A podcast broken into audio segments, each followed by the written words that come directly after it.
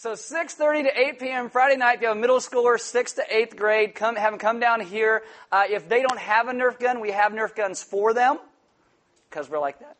So it'll be a whole lot of fun. So there you go. Bring your kids. And maybe, well, I don't know. I got to look at my calendar. Maybe I'll show up as the sacrificial lamb, so to speak, because that's how it works. Uh, so welcome to Element. If you are new, you're like, why did I come here? Uh, I got a Nerf bullet. Uh, if you're new, welcome. There are Bibles in the back. If you don't own one, you can have one. If you forgot one, you can use one. There are sermon notes on all the communion tables throughout the room. They look like this. On the inside, you get some notes that go deeper into what we're talking about, as well as some questions to go deeper. If you have a smartphone, you can download an app. It is called YouVersion. You click on More and then Events in YouVersion. Will come up by GPS in your smartphone. You'll get sermon notes, verses, questions, announcements, all that goes with today's message. My name is Aaron. I'm one of the pastors here. I want you stand with me for the reading of God's Word. Uh, this is Ruth chapter 2, verse 12. And it says, The Lord repay you for what you have done, and a full reward be given you by the Lord, the God of Israel, under whose wings you have come to take refuge. Let's pray. Father, this morning I ask that you would teach us what it means to be a people who understand what you have given us, the wages that, that you pay, and that we would begin to live out our lives with an understanding of, a, of the greater importance of your grace and your mercy and your love that we would begin to live out our lives in ways that people would see that goodness based upon how we live as your children as we understand greater and greater your mercy and love towards us. Amen. Have a seat. All right, so this is the book of Ruth, week six. We're just chugging along. Kind of scares me. I looked at the thing and it said 49 days till we have our agape thing at the other building. Makes me want to throw up because I'm like, oh, Man, it's so close. It's so close. Uh, we are looking at God's story uh, within all of our stories because our stories will never make sense unless we understand it as God's overarching story of us. Things only make sense when they are found in Him. Uh, Sinclair Ferguson once wrote All great narrative is composed of a problem, an unraveling of it, and a solution. And so in our lives, we have this problem, which is called sin. We hurt each other. We hurt God. Other people have hurt us. And our lives begin to unravel because of it. But there is a solution that God has provided. He has sent Jesus to rescue and redeem his people. So this is what's behind really the book of Ruth. It's central to all of the scriptures, redemptive history, and God's story. In the book of Ruth, we look at really four main characters as you go through it. Uh, the first one is God because God is always first in all things. God can bring hope and redemption to any situation, no matter how dire it might seem to you. And we're going to talk about what God has done mostly at the end of this message today. Uh, the second uh, person you see most of is someone named Naomi. Naomi is really hard to pin down because at sometimes she shows great faith in trusting the sovereignty of God, but she doesn't show a lot of great faith in trusting in God's goodness. So she's a bitter woman. She's had everything stripped from her. She has lost her husband and her two children. Uh, they have died, so now she is destitute, and the only person around to help her and move her through life is a young woman from a foreign country that nobody in her hometown likes because of this woman's ancestry, which takes you to Ruth. She's really kind of the third person. Ruth is a young Moabite woman. I mentioned last week that Moabite women had this reputation. The reputation was like the green ladies on Star Trek. Anybody watch Star Trek? All right, like the green ladies, very sensual, very sexual. That's the Moabites. And that fell flat first second service, by the way, because whatever. Okay. Okay, I gotta be a Trekkie, right? Okay. So this, this comes about, this whole view of who Ruth is simply because of where she was born. Moabite women at one point were used to seduce Israelite males away from God. And so Moabite women have this stigma around them that they're easy. They're the ones that guys will date but not marry. So ladies, be one that guys want to marry. And in the text, this is repeated over and over in the story. Ruth 1.4 says they took Moabite wives. Ruth 1.22 calls her Ruth the Moabite. Ruth 2 2 2. And Ruth the Moabite said to Naomi, even out in the field last week when Boaz shows up and he sees Ruth all alone and he says, Who's that? And the foreman doesn't just say, Oh, that's the young lady that came with Naomi. It says, That's the young Moabite woman who came with Naomi. So all these ways of saying, you know, those ones, they're great in the sack, easy to get there. And the thing is, Ruth doesn't hide from that. She knows what the stigma is about her people, so she seeks to change it. It's like if someone makes fun of you for something stupid, sometimes the best thing to do, just own it. Just own it and walk through it and it pulls all the power out of it. Anybody ever seen this great American classic movie called Eight Mile starring Eminem? All right, all right. First two services, they're like, what? First service was like, I don't even know, I don't believe that's a movie. So M&M's, that's the trailer before the movie starts. No, okay, so this guy, his name's Eminem. Anyway, in this movie, they have all these rap battles. And in these rap battles, you're supposed to try and put the other person down. And if you put them down enough, then the crowd cheers for you and, and you get to win. So at the end of the movie, you got this kid. He's been, he's struggling in this culture that's not his own per se, kind of a lot of connotations in Ruth. And the last rap battle, this main character is going up against his nemesis, like happens in all movies. Uh, and, and so as he starts to get in this rap battle, what he does, he starts to own everything about his life. And he starts to take away all of his opponent's power. So he says, you know, I live in a trailer park with my mom. I mean, he just, just owns that. He got beat up by his opponents and their buddies. He doesn't have a job. He's a loser from a broken home. And when he's done, the guy he's rapping against has nothing to say about him. There's nothing he can do because the kid has just owned it all and taken all of the power away. See? An eight mile reference in a Sunday service. There you go. But this is kind of the story of Ruth. This is, she knows what everyone thinks. She knows how she is perceived. And instead of playing the victim, woe is me card, look how terrible this is, she simply begins to live differently. And this is a good example for us because yes, if you are a Christian at some point in your life, someone will probably want to make fun of you. You know why? Because Christians are idiots, okay? They've been idiots for a really long time. And so instead of saying, oh, it's hard, we should reclaim the name. We should live differently. We, when Christians sin and do stupid things, we call it what it is. We, we don't run away from it, and then we live differently. We reclaim what it is meant to be. If you are someone who's unmarried and you decide, I'm going to wait till I get married to have sex, people will make fun of you. They'll make movies like The 40 Year Old Virgin to make fun of you. That's, that's what happens. But when you really own it and you understand this, you'll see statistically that people who wait to get married to have sex actually have more sex and better sex throughout the course of their marriage. It's a beautiful thing when you really think about it. And so what we need to do is not necessarily run so much from our mistakes, even, you know, because they shape us a little bit, but we don't let it define who we are. We own it. We, we take our problems, our past, we walk forward because God is the one who saves us, not what people say about us. Jesus, what he says about us, he's the one who saves us. That's what we remember. Open your Bibles to Ruth chapter 2. And as you do, I'll tell you about the fourth person you meet in the story. His name is Boaz.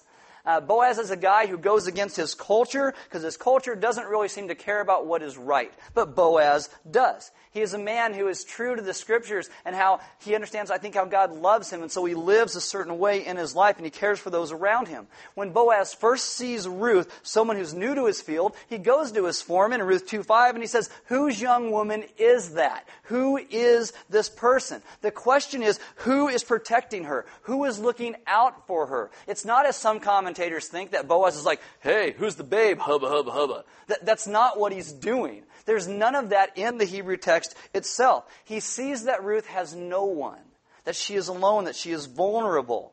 And when no one is found who's taking care of Ruth, Boaz has compassion. He steps up to the plate, so to speak, and he provides for her. He gives her food and protection, which takes us to the short section we're going to look at today, uh, Ruth chapter 2, starting in verse 8, which is where we left off last week. Ruth 2 8.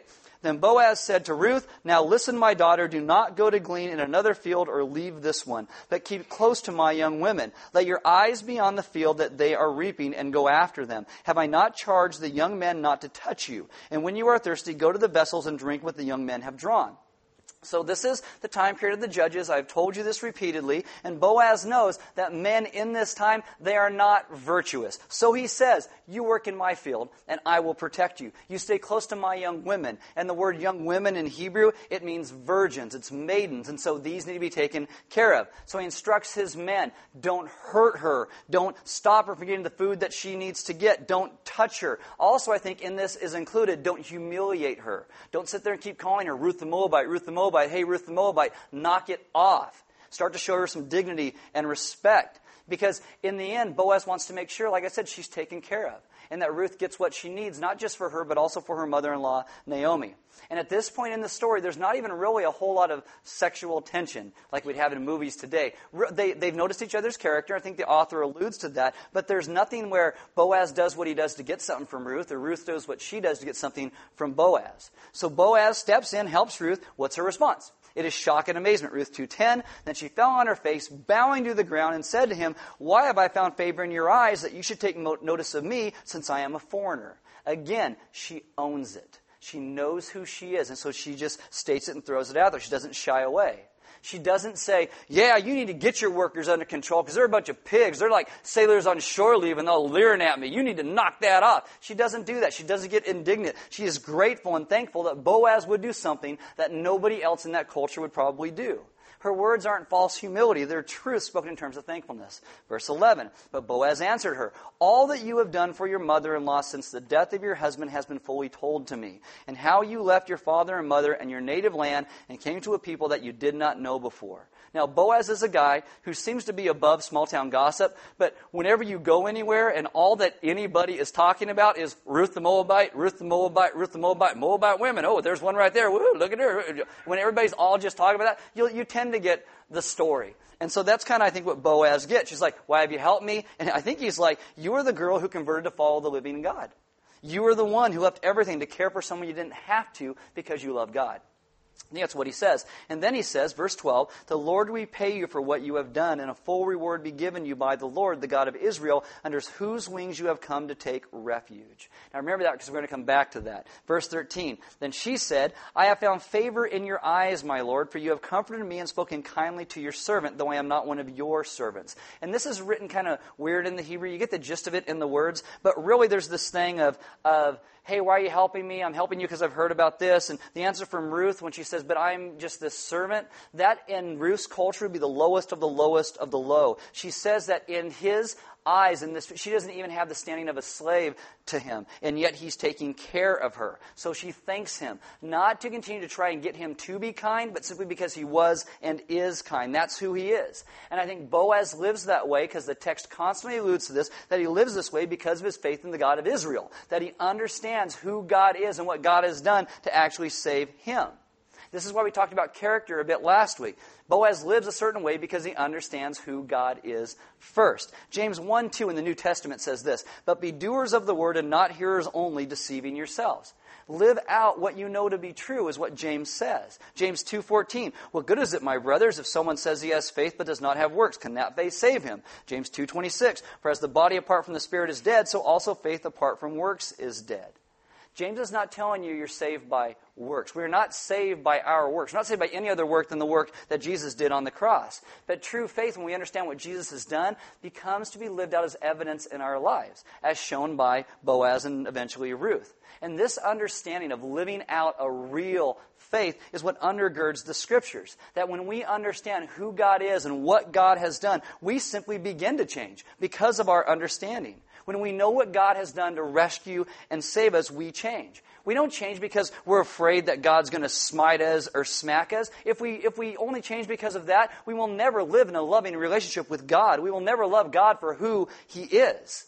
Boaz says to Ruth, 2.12, The Lord will repay you for what you have done, and a full reward be given you by the Lord, the God of Israel, under whose wings you have come to take refuge. I actually wrote a note in my Bible when I was going through Ruth, because before I teach you guys a book, I probably started going through Ruth two years ago and I'll read through it. I make notes, and I come back and I read through it and make notes, and I write these messages like a year ago, and I kind of I kind of go through so I can read and have a whole bunch of stuff in my head before I start doing stuff. And I wrote a little comment right here in my notes, and it says, "What are the wages that God pays?" What are the wages that God pays? So I want to take a moment. By a moment, I mean the rest of the message. You're welcome. Uh, you know, to talk about this because I think too many people are fuzzy on what this means. The scriptures are clear that all of our actions, everything we do, are visible before God. Uh, Ephesians 5.13, but when anything is exposed by the light, it becomes visible. God is light. He exposes all the darkness and things we try to hide. 1 Corinthians 3.13, each one's work will become manifest, for the day will disclose it, because it be, will be revealed by fire, and the fire will test what sort of work each one has done.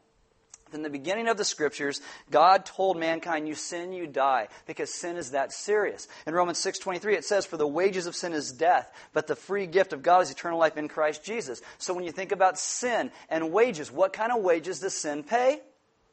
Death. That's, that's what it pays. And we've talked about this before. I've given a whole message on this. You know, what is sin? And the simplest that I can define it for you, sin is all the ways we try to put ourselves in the place of God. All the ways that we rebel, all the ways that we say, God, I know better than you how to live my life. All of those things we steer creation and our lives in the opposite direction of where God calls us to. And so you see this. The wages of sin is death. Well, what else? Well, what does God pay? Romans 12, 19 says, Beloved, never avenge yourselves, but leave it to the wrath of God, for it is written, Vengeance is mine, I will repay, says the Lord. So does God repay vengeance? Is, is that his wages? And honestly, depending on where you look at this in the timeline of the cross, the answer is yes and no.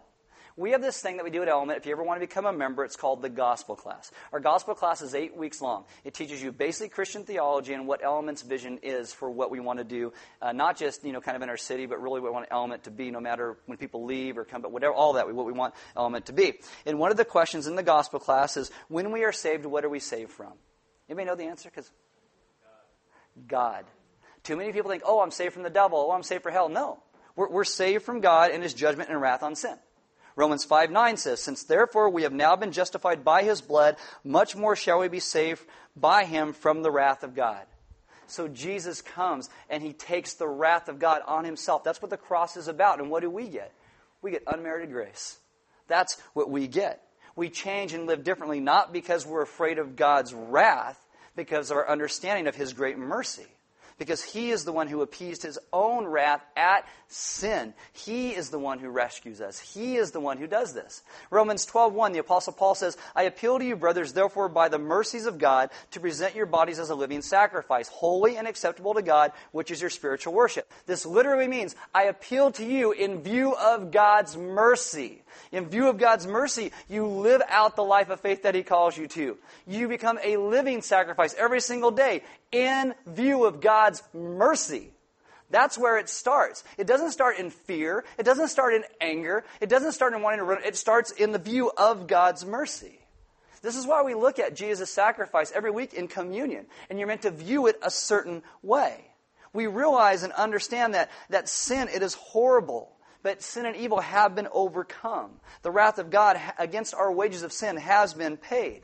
God hates sin because of what it does. It destroys life and relationship and truth and beauty. And God Himself is holy, right, and true and just, and He loves us. But God is concerned more than just love, God's also concerned with justice both. And if you look at this intellectually, if God wanted love without justice or justice without love, Jesus would never have had to go to the cross. Like if God just wanted justice without love, he would have just killed everybody and said, done, I'll start over. But he doesn't do that. And if God just wanted love without justice, he could have winked and ignored sin. But really, that's not truly love. Because love and justice in the end will go hand in hand. Because if God really loves us, he has to do something about the evil that we commit against him and others and the evil that has been committed against us. So what does he do? Jesus goes to the cross to show that evil had to be punished, yet provide for us to have a way to overcome it. So when we look at our sin and we think it's not that serious, it is. Too many people shrug it off like sin isn't a big deal. I mean, I think we don't say this out loud, but I think a lot of us have this in mind like, you know what? I love to sin. God loves to forgive. We're a match made in heaven. Right? That's, that's how too many people look at this. It's a big deal. Jesus died on a cross. And I know it sounds so cliche to say that nowadays. Jesus died on a cross. And that should show you how important sin and how serious sin is. Most Christians today don't understand a lot of theology or understand why Jesus had to die. In the What in the World series, I got a lot of questions about this. I think it's because most people are not realistic about the nature of sin and how insidious it is and what it does in people's lives. Jesus dying on a cross proves, in the best biblical case I could ever muster, that sin and selfishness in the human heart is way more serious than most people think. Jesus dying on a cross shows how God, will take human sin seriously, how he will deal with it, how he will work through it, and how he cares about justice and love and truth. Tim Keller says this. He says, Jesus dying on the cross so we can be forgiven shows at the same moment he hates evil and yet he will overcome it in us. In a way, love without justice or justice without love is actually easier because just doing one of those things might never cost you anything at all. But, but to all go into someone's life who maybe has hurt you and to do both of those things becomes very hard. To maybe pray for someone who has hurt you or still give somebody maybe a second or a third or a fourth chance to care about a person when everything in your mind is screaming, they're just going to abuse you again. Stop. And, and they may, so you may need to take some things to protect yourself in that. But love and justice always cost something. But if you just want to be angry and walk away, that costs you nothing. You don't have to deal. If you just want to love and say, "Oh, I'm just going to forget. I'm never going to even deal with it," that costs you nothing. To actually have love and justice and deal with it always costs something because there are wages. And this is what we see on the cross. This is what the cross steers us towards and how we live and how we respond, not just to God, but to one another. If we forgive others and hold them to account in a way, it's going to cost us in a different way. To forgive in a way that includes justice is costly. Because many times, sometimes that will be every day to remind yourself, don't keep bringing that up. Don't keep bringing that up. Or maybe you've wronged somebody else. And your response then is, well, they'll never forgive me. Uh, they'll never want to really talk about it. They're not doing the right thing either, and you just ignore it. It is so much harder to actually go to someone and actually deal with the issue in a way that brings about reconciliation as much as is possible by you. Keller likens it to this biblical example of grafting into a tree. The only way to graft a branch into a tree is you have to cut and gouge out a section in a tree. You've got to wound a tree to put something in. And the more deeply it's wounded, the deeper the graft can go in. And only at that point, where a tree is wounded, does a branch go in. And what Jesus says to us is, I was wounded so you could be grafted in. That's what I did. And we understand that the wages God has promised for our sin is death, but also realize that He was wounded in our place to bring us in so we can have restored relationship with Him and others. And when we begin to look around our lives and we see the cost of what He did and we take that to heart, we begin to forgive. No matter what has been done to you, it's nothing like what we really did to Him. This is why we talk about how it is always God's story. It is always God's story. Our lives are found in Him. God is not your co pilot. God is the writer and author of your story, and your life only makes sense when found in Him. The cross, in the end, should change our self image about everything. Because without the cross, all that we're left with is our sin. That's all that we have, our rebellion. But if Jesus is our righteousness, and Jesus is our peace, and He is our hope, and He is our Redeemer, we have a firm foundation to now base our life upon, to be able to live out the good news that He has made us new. So when you go back to these ideas of James 1:22, be doers of the word, not hearers only, or James 2:18, but someone will say, "You have faith and I have works. Show me your faith apart from your works, and I will show you my faith by my works." It's the understanding that James is saying, "I understand what Jesus did to rescue and save me, and so I'm going to live a certain way that people would know." It, James is not advocating a works-based salvation. That's not what he's doing. He's steering us to understand that when we comprehend what Jesus did to save us, our entire lives become about loving Him and serving Him in ways that honor Him. And then you go back to Romans 12:1. I appeal to you therefore brothers by the mercies of God to present your bodies as a living sacrifice, holy and acceptable to God, which is your spiritual worship. That's how it all fits together. By the mercies of God, we live out our faith because we realize what God has done. And this is what Boaz does. And this is what Ruth is beginning to do. Eventually, in the text, it's kind of amazing that this word has said, we talked about it a couple weeks ago. This word has said is used of God. It will be used to talk about Ruth's character as well. Because you will see her start to conform more and more to the likeness and image of God. Because I think she's trusting and understanding who He is. And I know the Bible is full of stories of people who say they believe and, and, do some pretty horrible things. A lot of those were what in the world questions. And I think we can find some comfort there because many of us will find ourselves in the same place at some point, far from God after having coming to know Him. And this is why I think the story of Ruth, that people love it. Because it's about this return, this coming home to who God calls you to be. This is why people love the story of the prodigal son in the New Testament. Because lots of us have been there to that idea of the prodigal son. If you don't know the story of the prodigal son, I'm going to butcher it, uh, but, but here you go. His, story is essentially there's this kid, he goes to his dad, and he says, Hey, give me my half of the inheritance. And this is a way in that culture of saying, I wish you were dead. So the dad goes and he takes and he gets half of his inheritance and gives it to his son. His son goes, see ya, and he runs off and he squanders all this money. He destroys his family's reputation, he destroys his own reputation, he destroys God's reputation. And by the end of this thing, he's, he's sitting, taking care of pigs, looking in, which is an unclean animal to Jews, looking in this trough of slop that the pigs are eating and thinking, man, I just want to eat that. And all of a sudden, he comes to his senses. And he goes, I need to go home to my father. Do you know what makes him decide to go home to his father? He remembers the kindness of his father. And then he's like, that's who my father is. So he decides to go home. That's a lot of us sitting sometimes in a place in our lives where we run from God and we think it's so horrible. And so what brings you back is understanding God's kindness for us. It's true that people who seek to trust and follow and love Jesus will fall, will walk into sin all of the time. We do these things. Even the writers of scriptures did this. But I will tell you, when we forget who God is and what He has done, we will continue just to live in that place. We will never want to get out because we fail to understand the kindness and the goodness of God. 1 John 2 4, John says this Whoever says, I know him, but does not keep his commands is a liar, and the truth is not in him. And a lot of people want to take that out of context And just, you understand the whole book of John is about people that he's arguing that just have head knowledge. Oh, I just got to have the knowledge and I don't have to live it out. And the whole book is centered around this idea of love. And John, what he's saying is when you really love God, obedience becomes natural. It just becomes natural because you want to live out and show who God is because you understand what he has done in your life. I mean, it's really an amazing thing. Our obedience, which is, I know, a horrible word in America, but our obedience comes out of our understanding of who He is. Think about this. Think about this. You have way more information at your fingertips today than someone like Ruth or Boaz did. And how does all that information change you to grow to be more like Jesus? It does information doesn't. It's when it starts to get into your heart, when you start to understand what he has done. That's what begins to change us. You'll begin to live more like Jesus or Boaz because you understand it.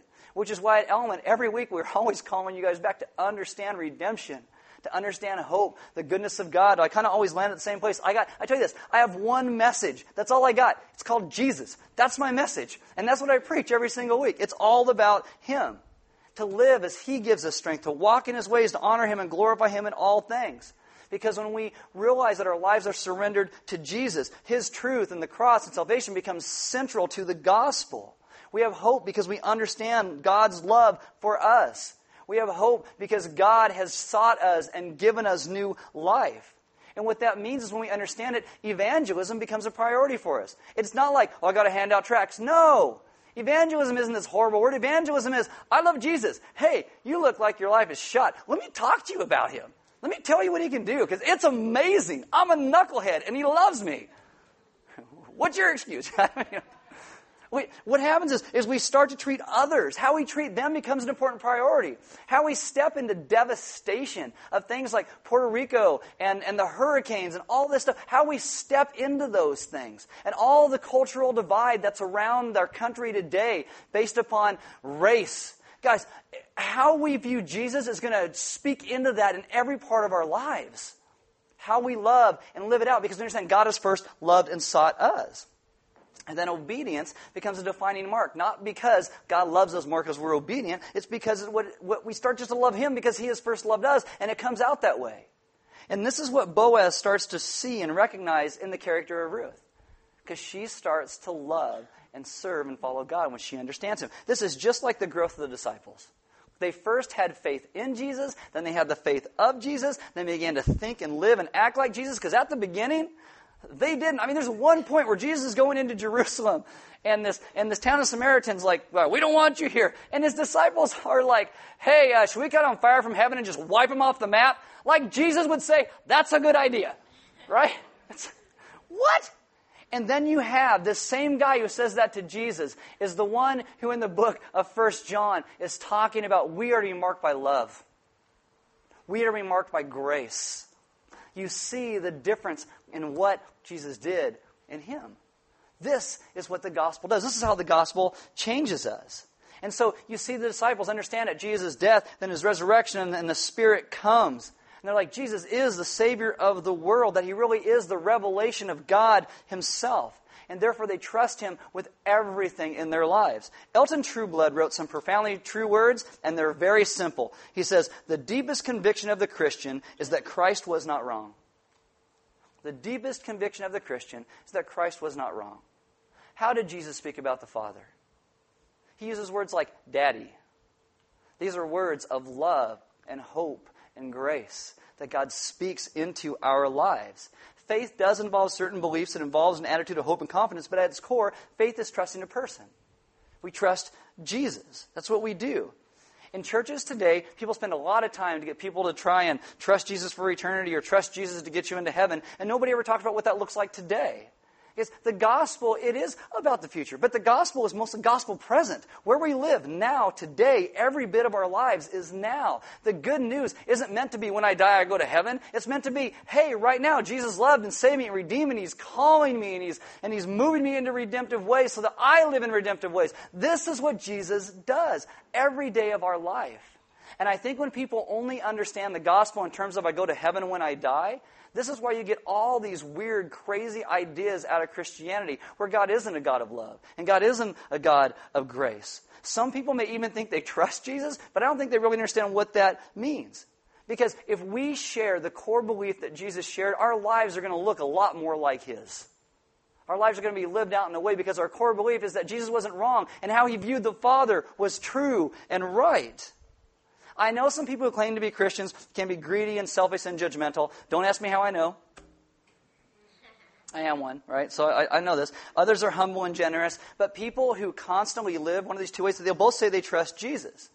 They both may think that they trust Jesus, but their convictions about how the way things really are couldn't be night and day from each other. And when you ask a question like, what are the wages that God pays? Some people are all about, well, God's going to come back and he's going to, he's going to take all those people out that, that, you know, that disagreed with me because that's what God's supposed to do. He's supposed to prove I'm right. God's about hope and grace and redemption. And so you have this other side where people are like, I want to live like Jesus called me to live, period. And I'm not saying that, at some point there isn't justice some, because, because God is a God of justice and love. But we have to understand that we will never live out the life that Jesus calls us to without first simply understanding who God he, himself is and what Jesus has done to rescue us. And I got to tell you, at Element, our prayer for you guys every week is that you would understand the love and the grace and the mercy and the goodness of God that He would lead you to live in ways of true love that many times does include that justice. That we would understand that He has first loved us, so you would love that you understand He first gave and blessed you so that you would give and bless. And so when we talk about this idea of what the wages of sin are, you know, the wages of sin are death. But who took care of that wage? Jesus took care of that wage. And so what wage does God now pay? Grace and mercy and hope and love by the mercies of God, offer yourselves as living sacrifices. That's what he offers us. Now, anybody here have a job? Anybody ever had a job? Okay, all right. What happens when you go to a job and they pay you? Those are called wages. What do you do with those wages? You spend them. So let me ask you another question. If God is paying you in grace and love and hope and redemption and mercy, how are you spending it? Yes, on others. Because he has sent you to be a blessing in the world.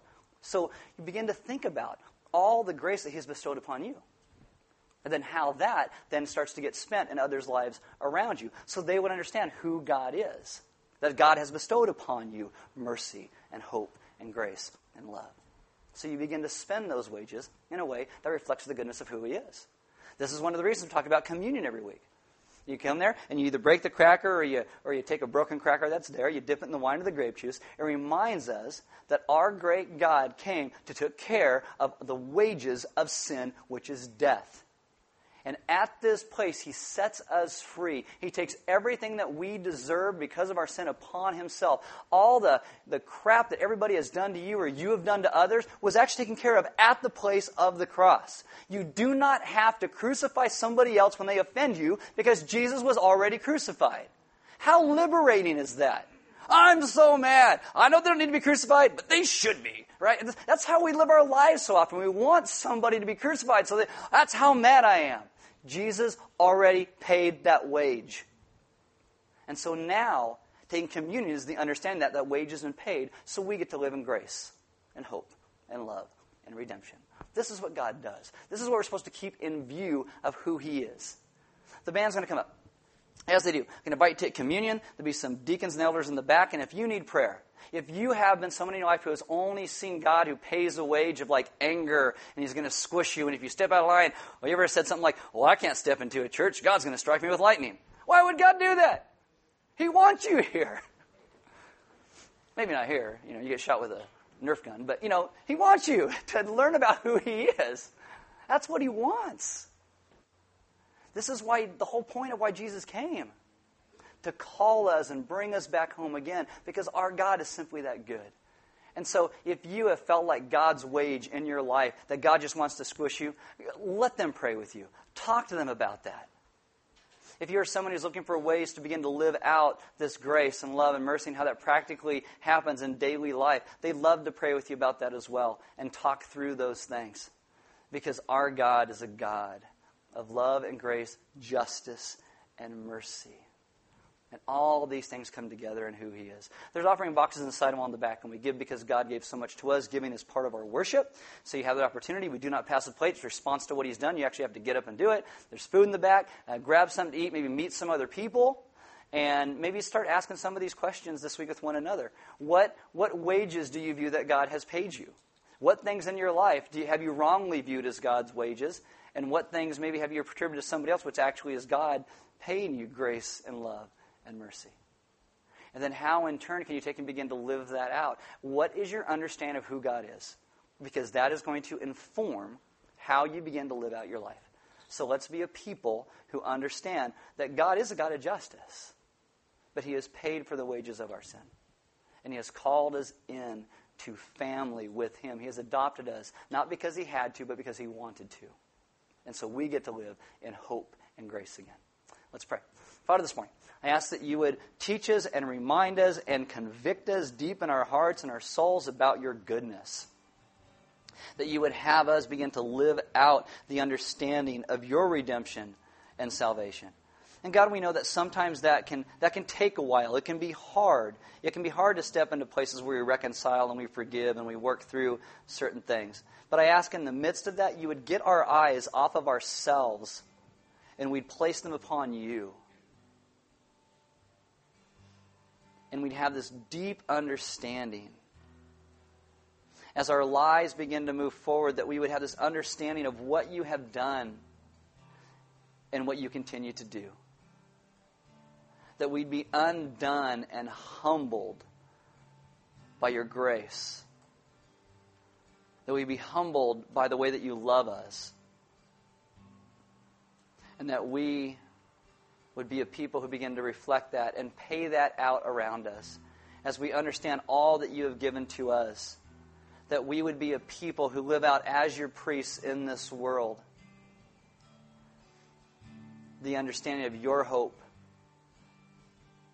and your grace because of what you have first done in us. Father, we thank you for being about love and justice both, for taking sin seriously enough because of what it does, but also paying the wage for us for it, and bringing us and giving us new life and hope again.